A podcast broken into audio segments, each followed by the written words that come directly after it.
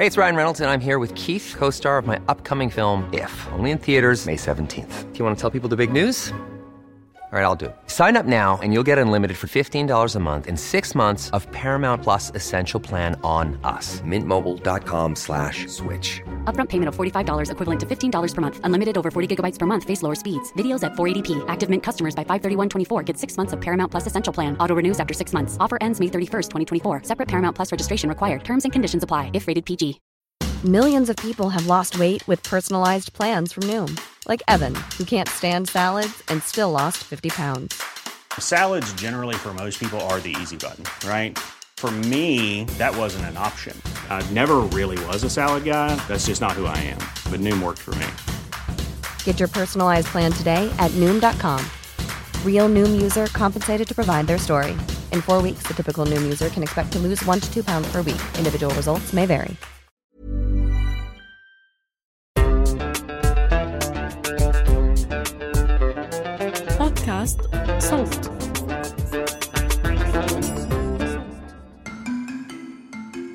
أهلا بيكم أنا أحمد إيمان زكريا من فريق صوت. استعرنا حلقة من بودكاست عيب وحابين نشاركها معاكم لتقاطعها مع اهتماماتكم كجمهور لبودكاست خرائط اللامكان.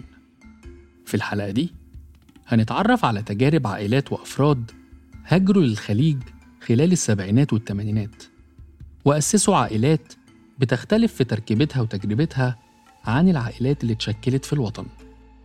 بنسمع تحديدا أكتر عن دور الأب كونه المعيل المسؤول عن سفر العيلة وارتباط مستقبل أفراد العيلة دي بظروف عمله وأحلامه المؤجلة لحد ما يرجع للوطن. طول ما انت بره بلدك عمرك ما هتحسي بالاستقرار.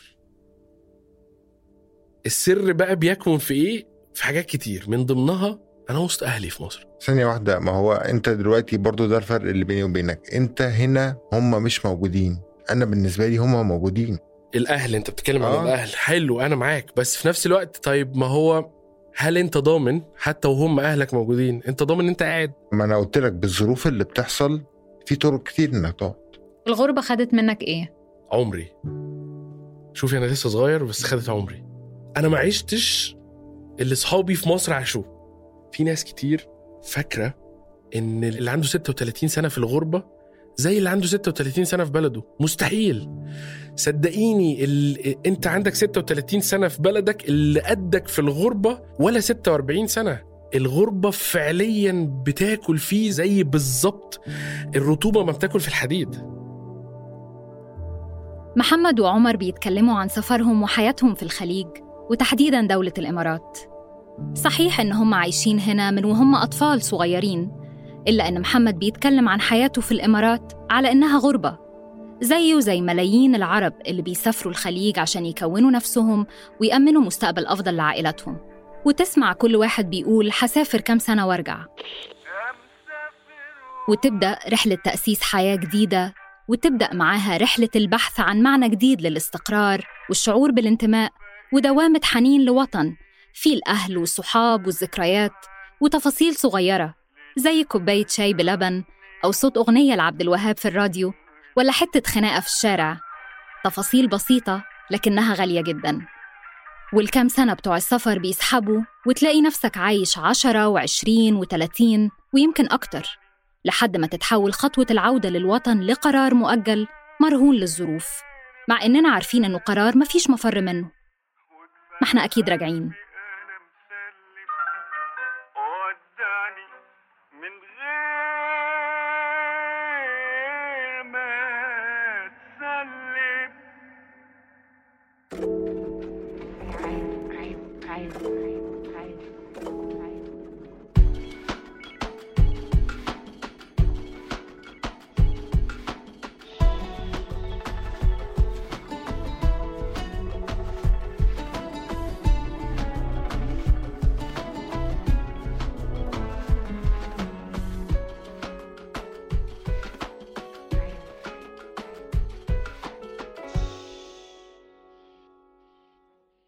عايزة أتأكد إن المايك محمد مش عامل distortion لأن هو صوته فعلا مع المايك لأنه قريب منه. بحاول قدر الإمكان لو خدتي بالك لا it's. okay آه. عايزة أتأكد بس إنه مفيش خبط بيطلع من صوت ارفع المايك سيكا. لأن هو صوته قوي أنا مروة عامر. في الحلقة دي من بودكاست عيب حنسمع حكاية محمد وعمر شابين مصريين عايشين في الإمارات بقالهم سنين ولسه عندهم أسئلة عن الهدف من حياتهم هنا وإذا كانت دايمة أو مؤقتة. ولو هيرجعوا لبلدهم في يوم من الأيام إمتى الوقت المناسب؟ وأسئلة تانية كتير بتدور في دماغ أغلب اللي عايشين في الخليج. مشروع خرج ولم يعد للباحثة فرح حلابة كان الملهم الأول ليا للعمل على الحلقة دي. قريت عنه من سنة تقريبا وهو لسه في مرحلة التحضير.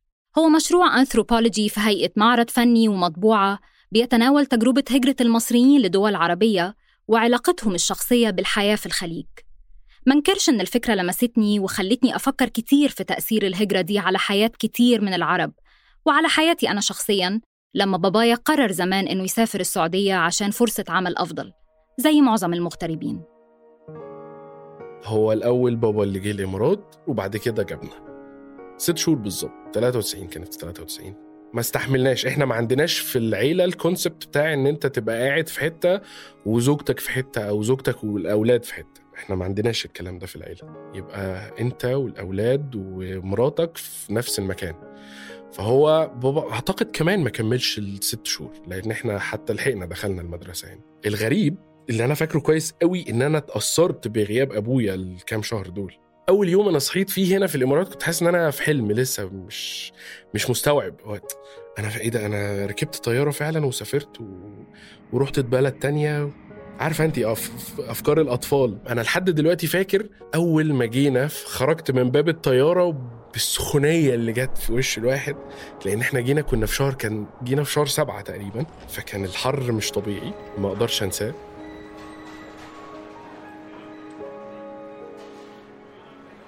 بنرجع لسنة 93 شهر يوليو عز الصيف ودرجة الحرارة بتتجاوز ال 35 وصل محمد هو ومامته وإخواته لمطار أبو ظبي الدولي. لحظة معظمنا ما بنقدرش ننساها. بتوصل لبلد جديد مليان مشاعر مختلفة حماس لبداية تجربة جديدة وزعل لوداع أهل وأصحاب وخوف من التغيير. كلها أفكار بتحييها لحظة الحر والسخونة اللي بيتكلم عنها محمد. نقدر نقول إنه فترة التسعينات والثمانينات شهدت ذروة سفر العائلات المصرية لدول الخليج بحثاً عن ظروف معيشية ومادية أفضل. والحقيقة إنه في الوقت ده دول الخليج كانت بتبحث عن أصحاب الكفاءات من مهندسين ودكاترة أساتذة جامعات ومعلمين وغيرها من المهن. يعني نقدر نقول منفعة متبادلة. والد محمد التحق للعمل كمعلم رياضيات في واحدة من مدارس إمارة أبو ظبي. نفس المدرسة اللي فضل يشتغل فيها لأكثر من 20 سنة. أنا كنت في نفس المدرسة اللي والدي كان فيها ما أنا والدي كان مدرس. فكان الموضوع بالنسبة لي أنا ظهري موجود. أنا سندي موجود معايا فأنا عادي قشطة مفيش مشكلة. عارفة انت الطمأنينة اللي موجودة علشان خاطر آه، حد انت بتحبيه موجود أو حد انت معتمد عليه موجود؟ بابا الله يرحمه. بابا كان صاحبي. قبل ما يكون أبويا أو هو يعني فترة لحد مثلا ما كملت 13 14 سنة كان أبويا. بعد كده بقى صاحبي. يعني بقى صاحبي جدا. يعني أسرارنا متبادلة مش بس أنا اللي سري معاه لأ هو كمان كان عادي بيتكلم معايا وبيتناقش معايا. هو وحشني كتير. وأنا مفتقده جدا. شعور بالأمان والحماية والحنان سهل تحسه محمد بيتكلم عن علاقته بوالده. بالتأكيد علاقة قوية بيلعب فيها الأب أكتر من دور. إضافة لفكرة الصديق والسند هو رب الأسرة المسؤول ضمناً عن توفير حياة بيعتقد إنها أفضل لأولاده. هو أصلا ليه سافر؟ هو سافر علشان خاطر يخلي الولاد يعيشوا حياة تانية خالص ويربيهم في بيئة تانية خالص وفي حياة تانية خالص وفي شكل تاني خالص للحياة غير مصر. كان هو عنده حاجة آه، في كونسبت عنده كده في دماغه. أنا مش جاي علشان أحوش فلوس. أنا أبويا عمره ما حوش فلوس خالص. يعني الناس دايما تيجي تقول لك أنا مسافر الخليج علشان أأمن مستقبلي. لا لا لا خالص. بابا لما جه يسافر هنا هو جه هنا علشان خاطر يستثمر فينا. على عكس تجربة والد محمد بابايا سافر السعودية من قبل ما يتجوز ويأسس عيلته. الأساس في السفر كان الوظيفة الأفضل. ومع الوقت بدأت تكتمل حياته هناك. زوجة وأولاد ووظيفة مستقرة وحياة اجتماعية هي أكتر حاجة عندي ذكريات معاها.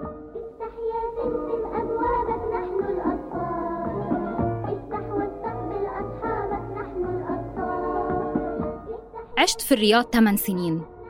أفتكر تفاصيل قليلة عن حياتنا هناك. زي لما انتقلنا من بيت صغير لبيت أكبر وبقى عندي أوضتي. غيرت المدرسة أكتر من مرة فما قدرتش أكون صداقات. صحابي اللي كنت بلعب معاهم دايما هم أولاد صحاب أهلي اللي كنا طول الوقت بنتجمع في بيوتهم. فمصر بالنسبة لي أنا لا أنت لو هتنزل تعمل your own business ممكن. غير كده ما تفكرش. بس فكرة إنه الخليج دايما مرتبط بإن هو تجربة زمنية المفروض إنها في يوم من الأيام تنتهي دي مش البلد اللي أنت أنا متفق معاكي بس في ناس ما, بتاخدهاش من الزاوية دي خلي بالك خالص من. ضمنهم جوز أختي يعني بتتكلمي مم. في واحد اتولد هنا ولسه عايش هنا ولسه عايش هنا هو ووالده ووالدته بالمناسبة. أنا الموضوع وصل لمرحلة بال- بالنسبة لجوز أختي إن هو أنا بما إن أنا اتولدت هنا وبتاع قوانيني هنا بدأت تخف شوية على موضوع الجنسية قال لك أنا هقدم على الباسبور خلال حديثي مع محمد بدأ يحكي لي عن عمر صديق طفولته وزوج أخته حالياً. علاقة عمر بالخليج بدأت كمان بسفر والده للعمل في الإمارات. دور متكرر في قصص عائلات سافرت الخليج زي ما بيقولوا في بداياته. وده يمكن لأن الأب عادة بيقع عليه عبء إعالة أسرته مادياً وتأمين مستقبلها. وقتها كانوا بيعتبروا العمل في الخارج على إنه فرصة حتسهل على الآباء الدور ده نظراً للعائد المادي الأكبر. أنا تقريبا بابايا هنا بقاله مش أقل من 45 50 سنة. كان في الأول شغال في الدفاع وبعدين اشتغل في البلدية شوية وبقاله كتير ما بيشتغلش. مامتي شغاله في مدرسة هنا اللي كنت فيها أنا ومحمد. فلا برضه ماما بقالها بتاع 40 45 سنة كمان. جم مع بعض؟ يعني كانت البداية ولا باباك جه لوحده لا لا وبعدين؟ بابا في الأول جه سنة سنتين وبعدين اتجوز وجت هي كمان. بابا طول عمره كان يعني أوقات ساعات العمل بتاعته كانت دايما كبيرة فكان آه، بيصحى الصبح إحنا طبعا المدرسة كانت يعني إحنا بيننا وبين المدرسة باب. فكنا بنصحى وإحنا نروح المدرسة وهو كان بينزل ما كانش بيوصل والكلام ده. لا بس آه، يعني أنا مثلا بالنسبة لي طول عمري في المدرسة يمكن أكون مرفه شوية عشان والدتي موجودة فالناس بتاعت المدرسة دي كانت عارفاني كانت عارفاني وأنا طفل لسه ما دخلتش المدرسة. فبرضه كنت متدلع شوية آه. والد محمد كان مدرس في نفس المدرسة اللي بتشتغل فيها والدة عمر واللي بيدرس فيها هما الاتنين. عاش محمد وعمر تفاصيل حياة متشابهة في مراحل الطفولة والمراهقة اللي كان أغلبها في الإمارات. وكانت مصر في الوقت ده بالنسبة لهم المكان اللي بيقضوا فيه أحياناً أجازات الصيف. أيام المدرسة كنا بننزل كل سنتين تقريبا. وكانت بالنسبة لنا كأطفال يعني الدنيا عادية. لما كنا بننزل كأطفال طبعا بالنسبة لنا اللي هو الشهر أو الشهرين إحنا نازلين ده فسحة وبنتفسح وبنخرج وكل حاجة. فكان بالنسبة لي الموضوع طبعا لطيف وكل حاجة. بس برضو في الآخر الأجازة لا ببقى عايز أرجع. ممكن برضو ده لما كبرت شوية لأن طبعا كطفل ما كنتش بخرج مع أصحابي وبتاع بس أنا عندي أصحابي هنا. أنا هناك يا دوبك اللي هو الدايرة المقفولة بتاعت العيلة وكده فلا أنا هنا عندي صحابي فكنت عايز أرجع عشان أخرج معاهم عشان أعمل اللي أنا بعمله كل يوم. برضو لا في آخر الشهر أو الشهرين كنت لا عايز أرجع برضو. عمر وصف طفولته بالسلسة والمرفهة. مميزات هتسمعها بشكل متكرر من الوافدين عن طبيعة الحياة في الإمارات. لكن فترة مراهقته بتكشف شعور أكبر بالانتماء. الإمارات بالنسبة له كانت المكان اللي فيه حياته واللي بتوحشه لما بيبعد عنها. فتخيلوا بقى شكل حياته لما وصل لسن الجامعة ونقل حياته كلها لمصر. أغلب العائلات العربية في الخليج بتواجه تحدي وحيرة مع قرب دخول أولادهم وبناتهم الجامعة.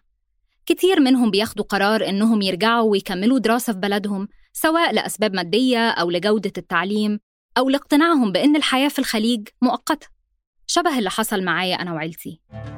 رجعنا مصر منتصف التسعينات بس الفرق إني كنت لسه طفلة في مرحلة ابتدائي. الرجوع كان برغبة من مامتي اللي كان عندها تخوفات من تأثير حياتنا في الخليج على هويتنا أنا وإخواتي وشعورنا بالانتماء والاستقرار. الحقيقة إن العودة كانت قاسية جدا. الاستقرار في بلدنا أخذ من عيلتي سنين وده علشان يقدروا يبدأوا حياة جديدة بثلاث أطفال بعد السفر لأكتر من 15 سنة. تجربة مشابهة للي عاشها محمد وعمر. الاتنين رجعوا مصر لدخول الجامعة وواجهوا تحدي التأقلم على نمط حياة جديد ومجتمع مختلف تماماً بكل تفاصيله عن الحياة البسيطة اللي كانوا عايشينها. ما تنسيش إن أنا نزلت من الدار للنار. واحد اتربى في الإمارات ونزل لقى نفسه في الهرم والتبعين بقى وال بتوع الكارتة. شفت الكلام ده كله؟ أنا لما دخلت شرطة الأول أصلا أنا كان أنا عايز أرجع الإمارات. أنا اتعلقت بالإمارات. اتعلقت بيها جدا. دخولي شرطة كان هيأيد الموضوع ده. خلاص بقى شكرا. أنت انسى بقى فكرة العودة للإمارات دي. انساها تماما. انساها. عشان تسافر لازم امضى من الوزير ومش عارف إيه كظابط بقى. لا طب وليه؟ بابا أنا مش عايز أكمل. أنا دخلت غصب عني على فكرة. أنا مش عايز أكمل. خلاص. بمساعدة والدتي ربنا يديها الصحة طب خلاص شوف انت عايز تعمل إيه واعمله بقى خلاص. محمد قرر إنه يدرس إعلام عشان يقدر يرجع يشتغل في الإمارات لما يخلص دراسته الجامعية. ذكريات الجامعة حلوة ذكريات الجيش حلوة آه، حتى السنة اللي قضيتها في شرطة كانت حلوة. بحلوها وبمرها الجيش الواحد دايما لو اتكلمتي مع حد هيقول لك ذكريات ده الجيش يا لكن فعليا بغض النظر إنه بينشف بقى والكلام ده كله لا بيبني شخصية جديدة خالص للشخص. شخصية جديدة تماما. انت بتبدأي تتعاملي مع ناس انت عمرك في حياتك ما تعاملتي مع الشخصيات دي بفئات مختلفة. عمرك ما تعاملتي معاها. ذكريات كمان لما كنت رمضان. رمضان في مصر آه، زي ما بيقولوا حاجة تانية فعلا. كان ليا طقوس كده في رمضان أنا وابن خالتي تحديدا. مش طبيعية. كنا حافظينها بنعملها كل يوم. صحيح إن محمد كان عاوز يرجع لحياته في الإمارات بعد الجامعة.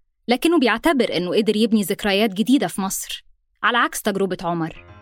اللي حصل معايا في الجامعة كان دي بداية الكوارث وكده. أنا أول ما دخلت الجامعة دخلت الترشيح جالي على إن أنا داخل هندسة في مكان اسمه الخلفاوي. رحت هندسة الخلفاوي ده يوم وحصل موضوع كده تمام؟ وأول يوم أنا لسه داخل اللي هو فعلا ما عادش أكتر من دقيقتين. حصل موضوع كده وهي هي نفس المشكلة اللي, بتكلم عليها إن هو حد داخل أنا قبل ما أنت تشوف نفسك أنا هشوف نفسي عليك. فحصلت مشكلة وبتاع ومشيت روحت وقلت أستنى الترشيح لا بطاقه الترشيح لغاية ما تيجي عشان أعرف أنا فين. فجت البطاقة هندسة المنوفية. فكده كانت لفة على الجمهورية كلها فدخلت حاسبات الزقازيق. نظام تعليمي وتفاصيل حياة يومية مختلفة تماماً خلقت عند عمر مقارنة مستمرة ما بين شكل حياته في مصر وشكلها في الإمارات. كنت طول عمري هنا قاعد ومرتاح وما عنديش مشاكل اللي أنا قابلتها في مصر. إيه المشاكل اللي أنا قابلتها في مصر؟ في حاجات كتير يعني زي ما قلت لك طريقة الناس. دي كانت حاجة الصراحة كانت بالنسبة لي غريبة ومش مفهومة والكلام ده. والتعاملات الورقية لو عايز تجدد حاجة هنا أنا بجدد وأنا قاعد على موبايلي. هناك لأ مشوار بيقعد يوم وبتشوف بقى فيه مهما تشوف. أنت وأنت بتتكلم عمالة أفتكر فيلم عسل أسود. دي حقيقة.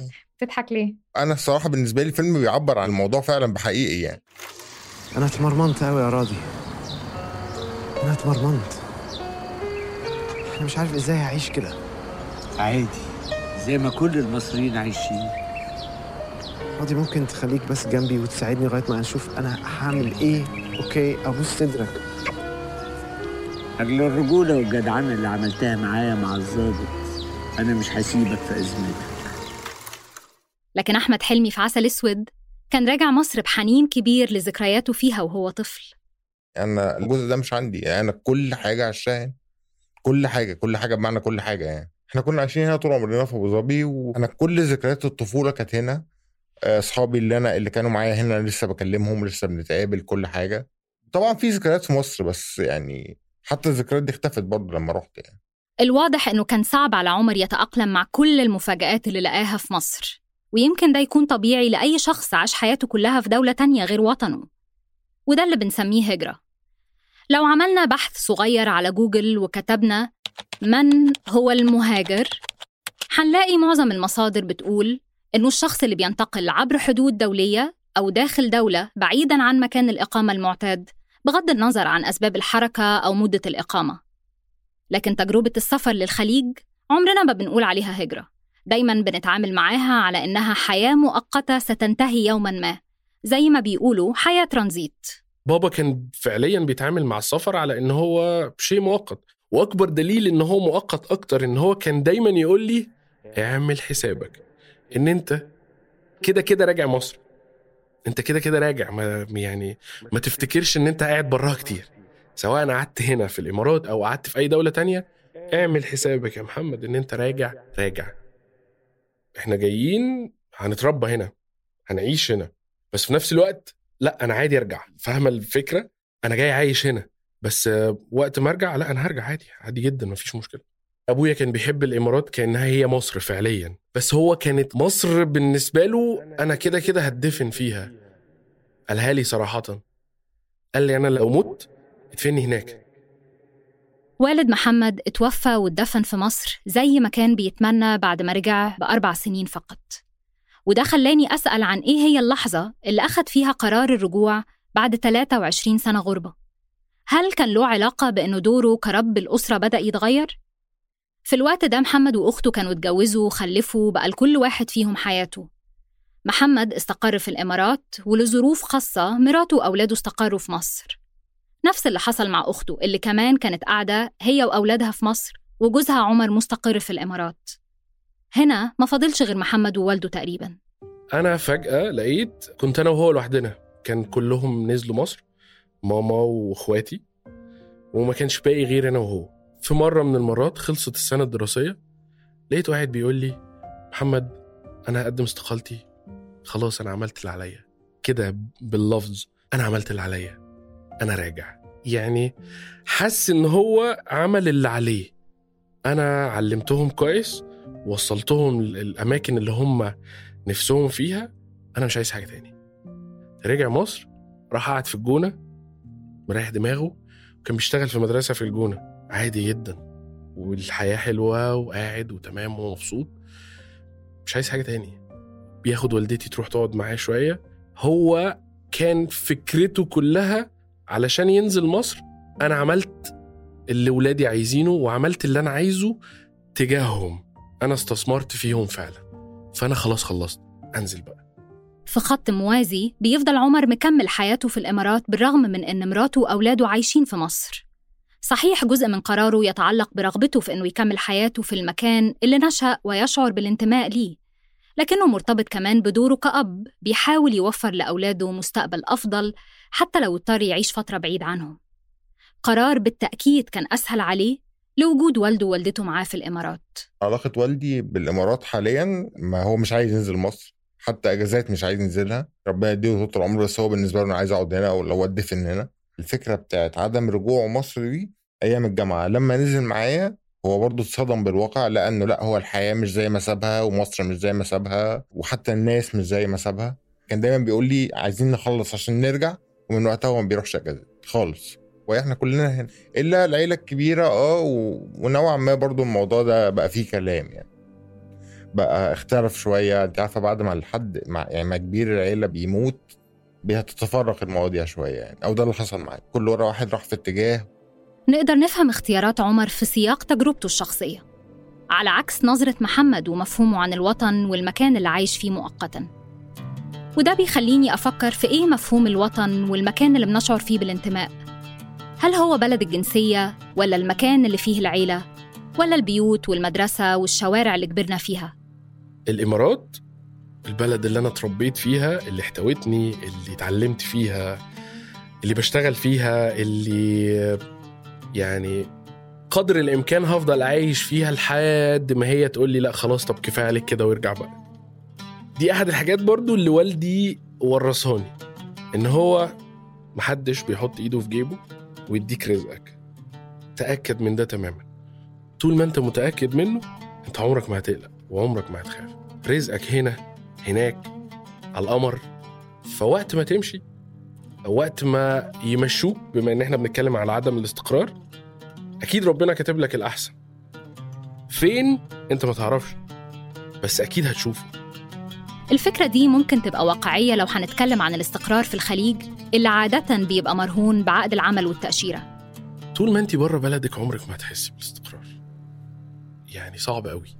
السر بقى بيكمن في إيه؟ في حاجات كتير. من ضمنها ان انت في بلدك أنا هتكلم على مصر مثلا. أنا وسط أهلي في مصر.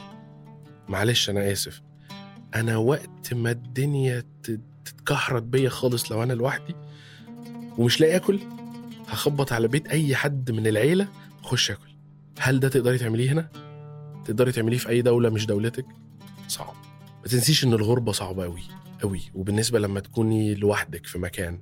تقعدي كده مثلا في رمضان وانت قاعدة بتفطري. أنا كل رمضان لما باجي أقعد لوحدي على الفطار لوحدي. بيجي لي شعور إن أنا أنا هبكي. صعبان على نفسي. مش كان زمانك قاعد دلوقتي مع ماما والولاد. قاعد بتفطر معاهم الإحساس ده لوحده بينقص في عمرك. فكرة الوضع المؤقت مش حلو. لأن إحنا هن- هنرجع بم- بمناسبة الوضع المؤقت لموضوع عدم الاستقرار أو الإحساس بعدم الاستقرار سواء في شغلك أو في حياتك عامة. عدم الاستقرار بيأثر على نفسيتك جدا جدا. بيخليك حتى في قراراتك قراراتك سواء لمستقبلك لحياتك لفكرة العودة في مصر. على فكرة في ناس أوقات ممكن تاخد في تاخد قرار العودة لبلدها لمجرد بس إن هو حاسس بعدم استقرار. طب ما يا سيدي بما إن أنت حاسس بعدم استقرار تعايش مع الموضوع. ما أنت كده كده راجع. أنت كده كده هترجع. الشعور ده كان من بين الأسباب اللي خلت أهلي قرروا العودة من الرياض لمصر. ورغم أني ممتنة جدا لقرار عودتهم لأني عشت مراحل طفولتي ومراهقتي في مصر وبقى عندي شعور أكبر بالانتماء.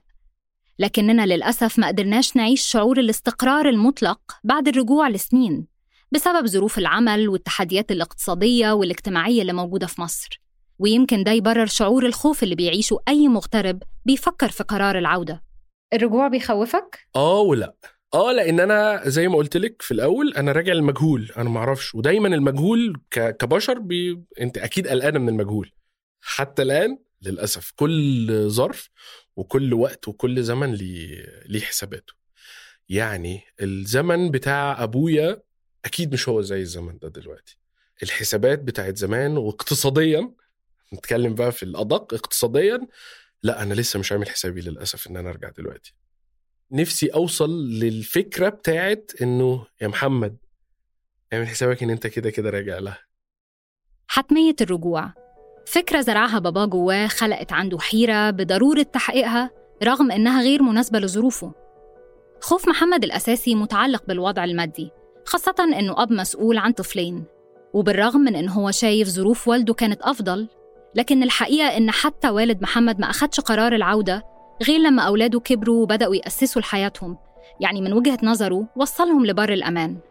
مشاعر وأفكار متناقضة هتلاقيها جزء من نقاش مستمر بين المغتربين. إحنا مش بس مختلفين إحنا عمرنا ما هنتفق. دي حقيقة عمرنا ما هنوصل لاتفاق. غير إن هو قريبي. لا الموضوع إحنا أصحاب من زمان جدا ومن زمان جدا النقاش بتاعنا على النقطة دي العودة. خلافاتنا على العودة. مش بس العودة هي اللي محمد وعمر مختلفين عليها. حتى مفهوم الاستقرار كل واحد شايفه بطريقة. واللي استغربته أكتر إجابة محمد على سؤال مفاجئ من مهندسة الصوت في الاستوديو وإحنا بنسجل. عم حطك أنا مكاني لأنه أنا صار على سوريا شيء وتأثرت شيء وبعدين تأثرتي أنت صح؟ ودمعتي ودخلت في حتة تانية by the way بشرى سورية عايشة بقالها سنة في الإمارات. ولسه في رحلة البحث عن إجابات لأسئلة كتيرة بتدور في دماغها عن اغترابها. محدش ضامن إن هو يعيش حتى السنة الجاية بس هو أكيد. فين المكان اللي أنت مرتاح فيه؟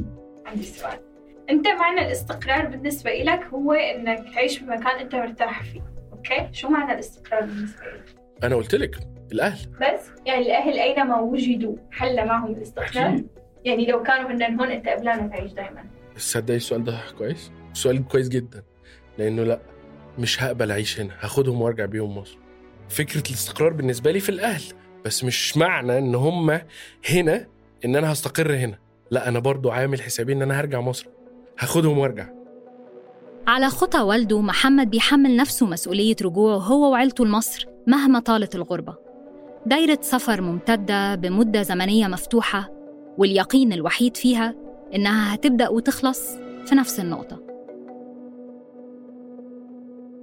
كنت معاكم من الإعداد مروة عامر من المتابعة والتحرير محمود الخواجة ومن التصميم الصوتي نور الدين باللحسن من الإشراف على الإنتاج تالا حلاوة فريق النشر والترويج غسان يونس بيان حبيب وعمر خطاب. في بودكاست عيب بنحكي قصص معاشة فرضتها القواعد المجتمعية. لو حابين تسمعوا الحلقات تانية اشتركوا في قناة عيب على منصات البودكاست والأغاني اللي بتحبوها لو لسه مش مشتركين. بودكاست عيب من إنتاج صوت.